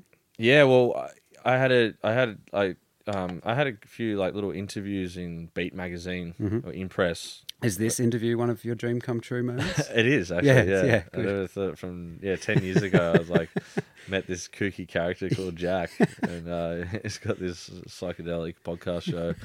All right, I know this episode's not that psychedelic, but uh, yeah. Um, I think this is awesome, by the way. This podcast. oh, thanks, man. It's. Appreciate It's, it. it's kind of taken off. Again, just bumming, bumming it my way through, just Yeah, figuring man. it out as we go. it's good. It's awesome. It's how it should be. Yeah, It's sweet. super renegade. Totally. Now look at us. It's Yeah, good. yeah, living like kings.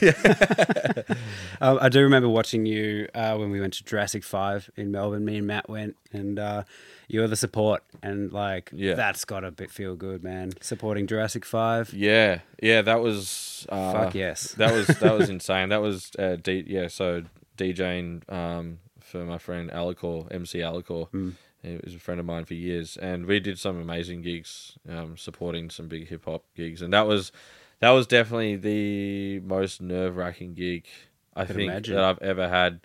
Um, playing on stage at, at the Palace Theatre or the old Metro, which is gone now. Yeah. um, which is such It's a fucking shame. It was a great and it's venue. just sitting there, and it's just sitting there like Just empty, destroyed. right? Yeah, yeah. the- These investors came in. Mm.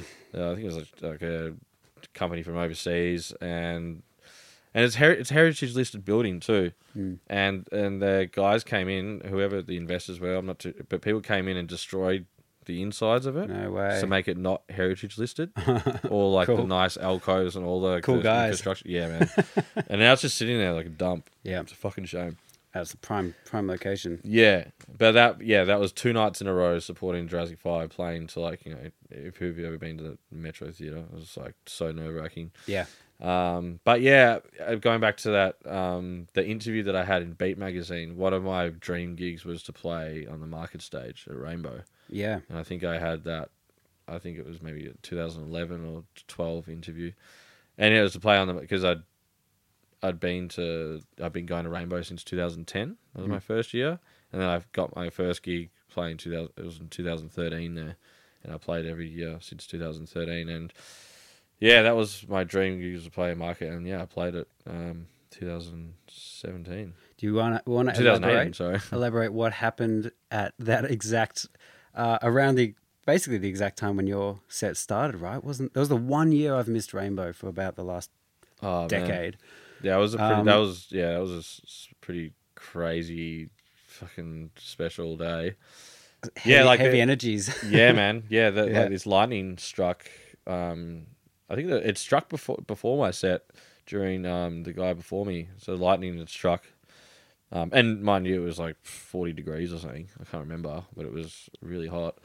And yeah, this lightning just struck down down the other side of the rainbow. how, down- how far? Because I yeah, I wasn't there. So I think it was like it was really close to like the end, like the south, like past the south camping. So right, Right. up, yeah, like so it was like on the hill or something. Like it Right. was like really close because it was, yeah. So it was over the hill, just over the hill or something like that. And yeah, and that struck, and then like yeah, so I'm playing, and and I, did, I had no, I had no idea um, that it was that it was like there was a fire going on, and um, a lot of people were like kind of back and forth, and they're like people were running running around to go to their tents and didn't know what was going on. And yeah, and I could see a bit of smoke. I don't know. I, I, yeah, and then it was like halfway through, and like it started to rain a bit, and like pi- pissed down. It was just when I just like dropped this, you know, banging like fucking house tune, and it was the perfect moment, and it just completely downpoured like the most torrential downpour. Like people were just like, "That's the most hectic heavy rain I'd ever been in." Like Yeah. people were just soaked, and it was just the perfect moment. Like I dropped this house tune, and it was like you know this fucking like dirty baseline shit, and people just went nuts. And it was couldn't, yeah. It was just like, and then it was just pissing down, and people were just going nuts, and it was like, well, that was a definitely the best moment of yeah, like playing anywhere, and sweet. yeah, that was yeah, that was awesome. I heard some pretty crazy stories about that. Um, that you know that grass fire. Like people really started to lose their shit because Yeah. you're at a music festival. Everyone's on fucking drugs. Everyone's like in an altered state anyway.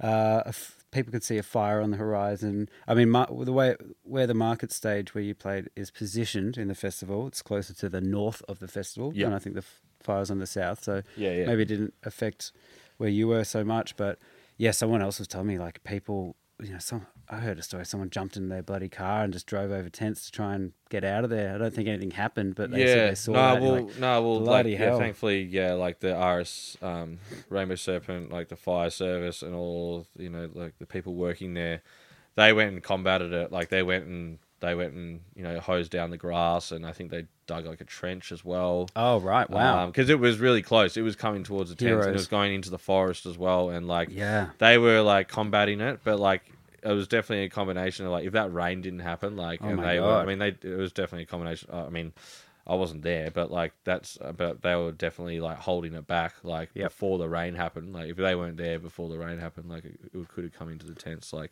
so, they did such a good job of getting that, and then that rain happened. It happened, and it was just like. If, if, if it was going to be any rain, it's got to be like torrential downpour, and it was. It's fucking crazy.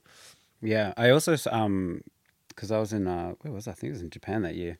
Uh, the I also saw a photo of um a brown snake got really close to one of the dance floors. I'm not sure whether it was which stage it was, but um seemed like hectic Yeah. things happened that year. Yeah, right. But uh, I wish I was there to that see it. But um yeah. Yeah, man. Well, oh, man, yeah. Congrats on playing at Rainbow. You're going to be playing this year at Rainbow? Oh, sorry, next year, Next in January. year, yeah. at- And then yeah, Rainbow yeah. Serpent? So yeah, last uh, last year I played the market again. It was that was a trip. That was that was hard because oh man, because I uh, I was just like oh I did lot the year before and I was just putting too much pressure on myself. Yeah. And then you know the the the heat just Another fried scorcher. everything and you know and fried the desk and then you know and then my shit didn't end up working. Then it was all just fucking yeah, the audio cut out, huh?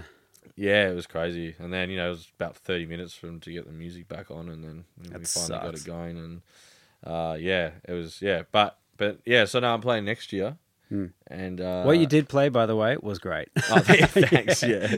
and people really hung out. Um, oh man, yeah. people really you. Yeah, thank waited. you to everyone who like hung out and like stuck with me because yeah, I was not in a good mood. That's for sure. oh man, I felt for I you. was putting on a brave face. Yeah, Yeah. yeah. And it was all right. Yeah, but um, yeah, and that that that was uh yeah that was um yeah that was fun. Um, Yeah, well, sorry, yeah, I interrupted. Could So- be better. Yeah, Um, could be better. Uh, yeah, uh, but yeah, no, next year, yeah, I'm I'm closing the sunset stage on Excellent. Monday. Excellent. That's Yeah. where I always end up anyway. Yeah. Yeah. and that's actually, I mean, I've always wanted to play that spot. Um, I've always I've always loved that Monday session. The first year I played, I played, you know, early in the morning and and, and a nighttime set. Um, but yeah, to close that is actually I'm s- like so happy to and stoked, pumped to play it, and obviously yeah, pretty nervous as well to do it. I always get nervous. Yeah. Then once I'm up there, like I'm pretty sweet. Yep. Yep. Yeah.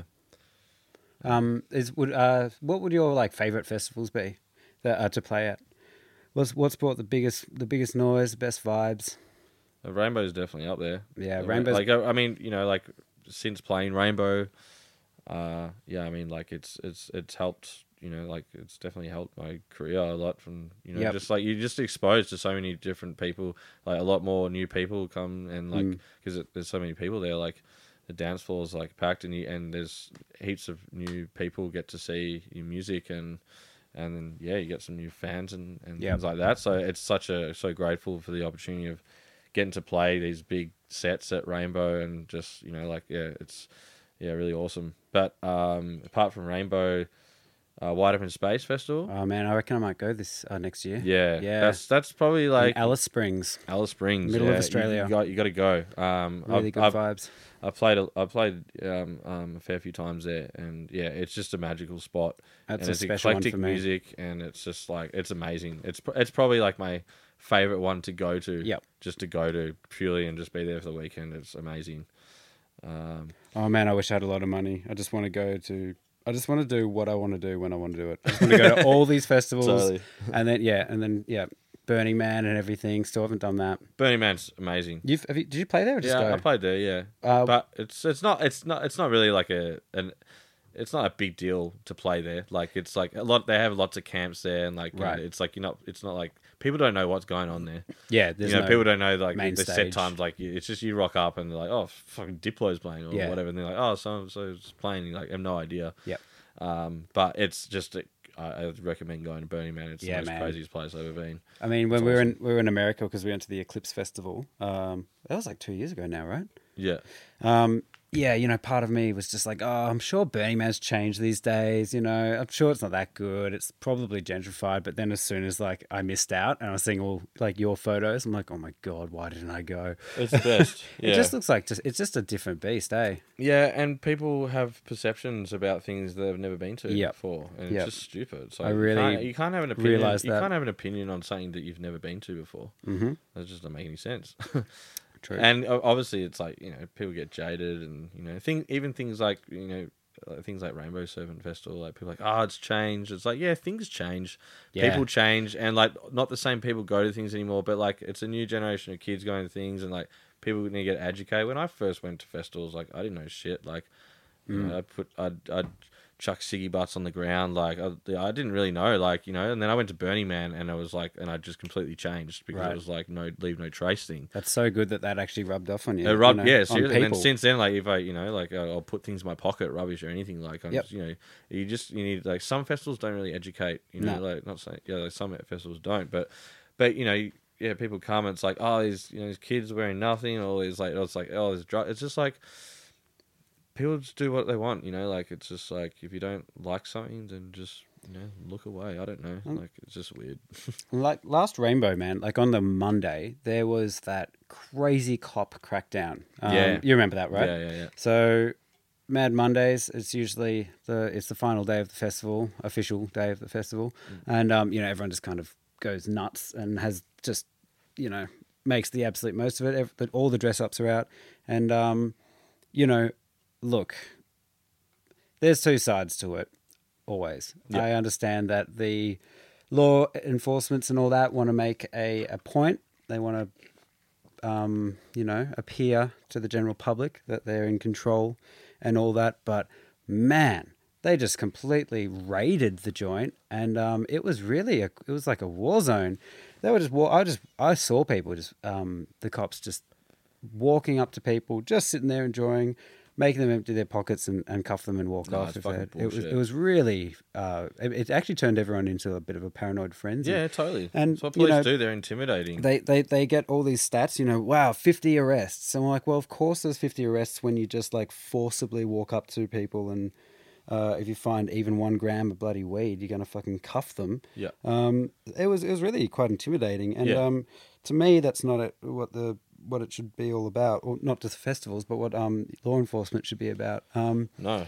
really kind of um, bummed me out and made, definitely made me think twice about whether or not I was going to go to Rainbow again, this yeah. year. I'm, I am Yeah. because um, I love that festival and I just love, you know, one thing that the um, I know you like Mondays too. I've seen the one thing the media doesn't um, ever report on. Well, of course they wouldn't because it's not a interesting story. But how many people actually uh, get revitalized, recharged for the entire year to come from something like Rainbow? It's like having a big holiday but condensed into four days, and your faith in humanity is restored. Your creative vibes are recharged. You um Yeah. you you you you care for people and people care for you, and you really um there's a beautiful, beautiful thing that you can't um, really find yeah, uh, exactly. willy nilly in the And everyday people life. don't go to and festivals. and there's war ill, on that. Ill intentions, like you know, Yeah. obviously people. Some do, obviously but people. they're the minority. Yeah, exactly. They're the minority. The vast and- minority, like- Exactly. You know, you know, you know, people take drugs, um, whatever. But what's like, wrong? What's but- wrong with that? There's nothing wrong with that. There's nothing wrong with it. People take drugs because it makes them feel good. Sure, we they're gotta- not like you know, yeah. unless obviously it's like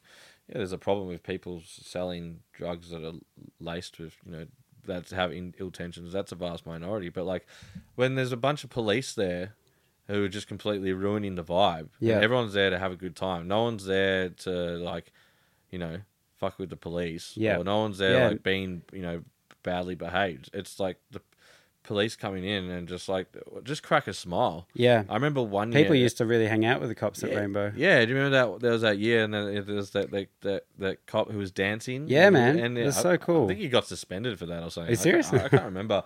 But there was one year where we were like four in the morning and we were walking down the street like one of the you know like the um, pathways and and this cop was just kind of rolling through like silently and um and we kind of were just like in front of him and we're like yeah fucking happy rainbow and then they put this siren on and they put the siren and it had like psytrance pumping out of it They're like happy rainbow Really? it was so sick cool. and we're all just used to be dancing like like, that, we were just it? dancing in front of the cop car like raving did, and they all just yeah. had this siren I was like that's what you need like That creeps really. That actually creates the bridge that um. yeah, you know, that was awesome. I was like, that's yeah, and then that you know, last it's just it's, there's no need for like these Yep.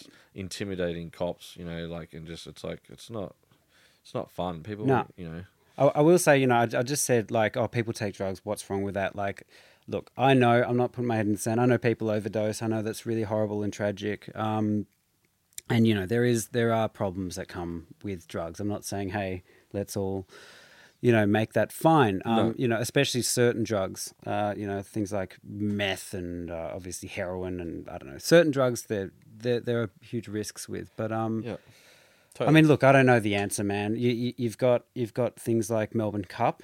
Uh, it's Yep. probably the biggest cocaine fest in in, uh, in Melbourne or in Victoria. Yep. Uh, you got the grand final with people. Al- alcohol's the worst. yeah, al- you know, people drink. Probably everyone Yeah, drink everyone- drives everyone around. once in their life has had a bad experience with alcohol. Yep. I have everyone. It changed, you know, Um, like you know, I love a drink, but also like you know, I've acted like a dickhead before in alcohol as well, and that's and that and that's you know, it's kind of a thing. Is like, why is alcohol okay. legal? Yeah. like when it's the, when it's really the biggest cause of like I don't know if that's a you know like, but I would say that alcohol definitely destroys more lives. Oh than man, for drugs do. sure. Like you know, Well, car ac- more- car accidents and just Yep. like just stupid things. Abuse, you know, like all sorts of things. abuse, all that kind of abuse and you know domestic abuse and yeah, it's like and then you know drugs are just because drugs are illegal. Mm. But, you know, Yep. Some of the some some drugs should be illegal. Some shouldn't. Yeah, you know, basically. It does upset me the war on um on festivals because yeah, they just the the love and connections and um you know synergy and collaborations that really come from all those things are really, um, really worth preserving. Like Yeah. I really believe that, and they're they're important, and they um, Yeah. uh, yeah. I really hope that this year there's It's yeah, it's gonna be don't know. tough. Who because knows? We'll it- see. Because just because you know New South Wales and Yep. uh, everything that's happening, and there's been deaths, you know, at a few festivals, and it's just like yeah, it's just every big festival is just going to be in the limelight now. So it's going to be interesting to see what the cop presence is like at this one next year. Yeah, I mean, look, personally, I, I'm I'm leaning towards the smaller festivals anyway. You do build a bit more of a kind of sense of community, and Yeah, Rainbow's such a good party though. it is, it is. You know, like yeah, it's just yeah, especially you have a good good crew, good campsite. Yep. You know, you know, it's just it's a big party. You know, like it, it's just fun. Like yeah, it's a good big party. You know, Yep. Small ones are always awesome, but like Yeah, it, I feel like Rainbow, there's just more happening. You know, there's so much happening. There's so much happening. and more It's money, overload. You know, more money awesome. thrown at it, which means like it's everything's grander. You know, Yeah, yeah. like I mean, some of the installations are huge. Some of the Yeah, installations are performances, amazing. Uh, yeah, just really um, larger scale than you can. Well, then money will allow at smaller festivals. So Yeah. yeah, I mean, with that, you just got what? What is it up to now? Twenty thousand people? Yeah, I think so. Yeah. yeah, Yep. yeah. Just yeah. Oh well, you know, just uh, between wide open space and rainbow, I'm a happy man. yeah. um, we've done two eclipses together as well, haven't we? Well, actually, I didn't see much of you on the first one in Australia, but um, Yeah. Do you reckon you'll go to the next? Eclipse I don't know. I, I feel like I'm all eclipsed out. Okay. Why is that? That that last one was hard work. It was hard work, man. Burning Man was a breeze after that. Really? Yeah. Nah, we we got stooged, man. we got mega stooge. we got we were all camping together. And twenty we had like minutes a, a away from the carload of site. like we had like eight cars all lined up together, and, Yep. Mm-hmm. and they just put us right out the back, and, and it was like a forty minute, like half an hour, forty minute walk to yeah, it the was about. tent. I reckon it was about thirty minute walk. to Yeah, the- and it was just like I just got yeah, it was just oh, look, I'm complaining. I don't. know. Oh, but it just means if you're walking in, Yeah. all the drinks that you get by the time you get there, they're warm or they're drunk. Yeah, and I was just tired, so I actually hardly didn't see that many acts Same. play. Like I, di- I didn't see because it was uh, by the time you get back home, you're like, I can't be bothered going back out. But that that was, I mean, that was an amazing festival. In terms of like that compared to Cairns, I love Cairns more. Me too. I don't know, maybe did because have it some was, maybe because it was though. the first one. Yep. Um, I, I think the production at the Oregon one was better. Right. Like in you know in, in state, yeah, I think it was better. it's more spread out though. It was more spread out, yeah. Um, but Cairns, I mean, Cairns, the production was awesome as well. But Mm. that was, you know, for a first eclipse and and like the terrain and like definitely had some pretty awesome psychedelic experiences. Yeah. Yeah. Um. uh, yeah. It was ama- it was amazing. Was that true at the Cairns one? Because there was a creek that we could all swim at. Was that true that there were crocodiles in that water? Uh, I think there the were, but round. like I think I think not in the part that we were in. It wasn't that big. yeah. I, I don't know. big. I got sick. I don't know. That From was the, the most sickest I've ever been in my life. What happened? Uh, I got like gastro. Yeah. Like, and I had to leave. Had to leave to go to Cairns Airport. The like the straight the day straight after festival, and it was just like, yeah, I was like, yeah, it was. The, I've never been. I was in bed for a week. I think, it was, and it was After? definitely from that lake, swimming that lake. I think I swam in it the last day. Bad move. I was just like swimming around. Like there's been a thousand, just Oh. like, you know, people, thousands of people in this lake who've just been, you know, up for days. And Yep, yep. Just like whatever, like. And it wasn't a stagnant. It was a stagnant lake. It was- yeah, it wasn't that swimming there. but yeah, Cairns was special. Yep. Because it was the people that, were, that I was with, and um, I don't know, and it was the first first one. And then Oregon, yeah, it was it was awesome. Um, yeah, I don't know. Yeah, Cairns was better. But then and then, uh, yeah, I don't know about Patagonia. Like, It's a big track. it's just a yeah. It's I think I think it's more. It's not so much that it's in where it is. Maybe because it's just like how are they? How are they gonna make it work over there? yeah. Because it was a bit of a Well- schmozzle in Oregon. They, and there was that one in oversold um, it. Yeah. Indonesia as well. Yeah, they did oversell it. Yeah, but by there was one in Indonesia as well, wasn't there? A Yeah, and I heard that was pretty um, pretty unorganized. I just don't want to party in a place where it's um, was it death penalty? For, Yeah. for, you know, Are you going to go to Patagonia?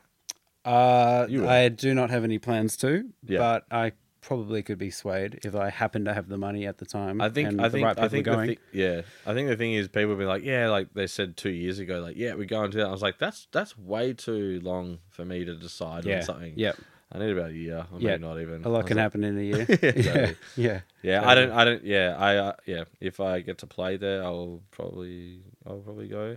Yeah. But uh, yeah, I don't. know. Yeah, who knows? I could be easily swayed. Both me and you Yeah. could end up going. Yeah, exactly. Yeah. And, we'll, yeah. have to wait and see. Leave the wires at home. There we go. Um, just finally, not sure if you want to uh, talk much about this at all, but um, uh, can you? What can you say about Scoville ninety five? Us, yeah. So yeah, it's a side project of me and Griff, and we started that a few years ago now. Um, probably like 2016. Mhm. We just started making tunes together, and we're both Producing tunes. Yeah, Yeah, yeah. cool. So we've we've got an EP um, in the works. It's been in the works for a long time. Um, obviously, been uh, sort of been letting people know about it. Uh, but yeah, we just had a we've had a fair few breaks from the studio, and Griff went away touring, and and then I had to focus on a f- um, my EP, and uh, yeah, so we've got five tracks there, and they're super awesome. Um, uh, it's we're both you know we're both into the same music that Yeah, what- classic '90s trip hop, instrumental hip hop sound. So it's all Because you and Griff's music is quite different, yeah, totally. but you've you've done some um some DJ sets together in the past. Yeah, yeah, and so it kind of started because we done we we done a few we yeah played a few sets together. We did uh, one in Seattle, and we did that one at Rainbow, and these chill sets, and we are like, oh, we should just write some tunes and kind of make it make make it a project, and yeah, Scoville ninety five, Sco well, that came about. Griff loves making hot sauce Right. um, and yeah, so there's like the Scoville measurement, and we go like, oh, well, the hottest Scoville thing is like 95 million or something, but it's going to sound pretty stupid. Scoville 95. No, because I thought because I was thinking 95, 95 on the Scoville set scale is It's not quite low. It's quite low. and I know the number. 95 million. up- Okay, that makes Yeah. more sense. We kind of had like the the nine in the the 90s, so it was like you know 90s hip hop and and that it was kind of just Yeah. sort of Yeah, yeah, got yeah. it in there. Um, anyway, so it kind of stuck. But yeah, so we've been working on tracks and they're they're pretty much done. Hmm. Uh, and it's yeah, it's everything's sampled from vinyl. Sweet. Uh, everything is just like completely yeah. Everything's it's been really fun. We've just been digging through heaps of records. Chris been getting all these records from his friend's uh, farm. Uh, yeah, and it's it's really cool. So it's it's kind of like it's kind of like yeah, like my in- instrumental hip hop kind of, um, you know, with matched with his you know Hmm. organic you know musical you know, like it's really hard to describe what Griff's what sound Griff's music is. Yeah. It's Chill. like electro acoustical down tempo. I don't know, yeah. like yeah. yeah, Yeah. but it's, a great. it's a good it's a really music. good um yeah, it's a good it's a good match. Yeah, And Griff, if you're listening, come on my podcast. Yeah, yeah, totally. Um, I can't wait to hear that, man. Yeah, two of Yeah. my absolute favorites. I think yeah, we were planning to get that um, this year, but I reckon we'll get it out. Of, it will be next year. for sure. Great. Yeah, awesome. but you know you can't rush things sometimes. Yep. It's just there's no point in trying to rush things. Um, you just you know people are like oh you got to get things out. It's like nah, but if I could just get it out, then it won't. You know, people might not like you know listen to it or Yep. you know if you just get it out, you kind of got to plan these things and promote promote things. You know, like Yeah, sometimes you release too much too soon. It just it kind of all gets lost in the noise. Yeah, eh? exactly. I don't like so, some people release music all the time, and I never listen to it because I haven't even listened to the first track. Yeah. you know, like it's like kind of you got to give people time to listen to things. Yep. Like, yeah, but you know, people uh, work in different ways. So. Yep. Awesome. Well, I can't wait to hear your next EP. Um, I cannot wait to hear, hear Scoville 95's EP or album. EP? Yeah, EP. EP. Yeah. Yep. Yeah. Um, and yeah, if I could recommend my current favorite set of yours to all the listeners, uh, more in line with your DJ stuff, um, not your uh, obviously listen to Drifting Status. It is the tits. Um, uh, fuck, what was it? What was your recent one that you've put up on SoundCloud? Was it Esoteric? Or Uh, Mushroom Valley. nah, before that. Oh, my Oh, god, did a bad job of that plug, didn't I? Oh, Esoter- Oh, there's there's there's the one from my EP launch. Yeah, that is sick. That and what a night that was. Yeah. Uh, yeah, I've got the so the EP launch set is up on my SoundCloud. Yep. um, from Howler. Uh, thank you to all those who came down to that. Uh, that was yeah, it was an amazing night. Kodiak And Kid that- at Esoteric Festival 2019 Snake Pit stage. That's the one I was talking about. Yeah, yeah. Love it. Lo- I, I What a journey. I love that. I love that set. So Um, good. Uh, and yeah, playing at Esoteric again next year. Yep. Uh, same Snake Pit stage. Love those guys. Sick. Um, yeah, it's gonna be dope. Um, do you have anything you'd like to plug? Any, I don't know, dates or where can people find you? Yeah. Um, yeah, I'm playing up at Twisted. I'm playing in New Zealand over New Year's. Cool. Uh, Twisted Frequency Festival um, in South Island. Yep. And Rainbow Rainbow. Monday Sunset Stage. F- Last set, Sunset stage. La- last set. Great. Yeah. Um, and then of course, yeah, um, um, uh, putting on the show with Opiuo and CloZee, Mad Zach Librarian at the Forum, February 14th. Um, yeah, make sure you get um, get to that. It's gonna be super awesome. And yeah, and then Esoteric again. Yeah. Cool. Yeah. So just some yeah, some festival shows and Your um your SoundCloud's is Kodiak Kid. yeah, DJ Kodiak Kid. DJ Kodiak Kid. Sick. Awesome. Cool, man. Thanks man, thank you so much. This has been awesome. No yeah, worries, I've, uh, I've learned fun. a thing or two about you that I didn't know before.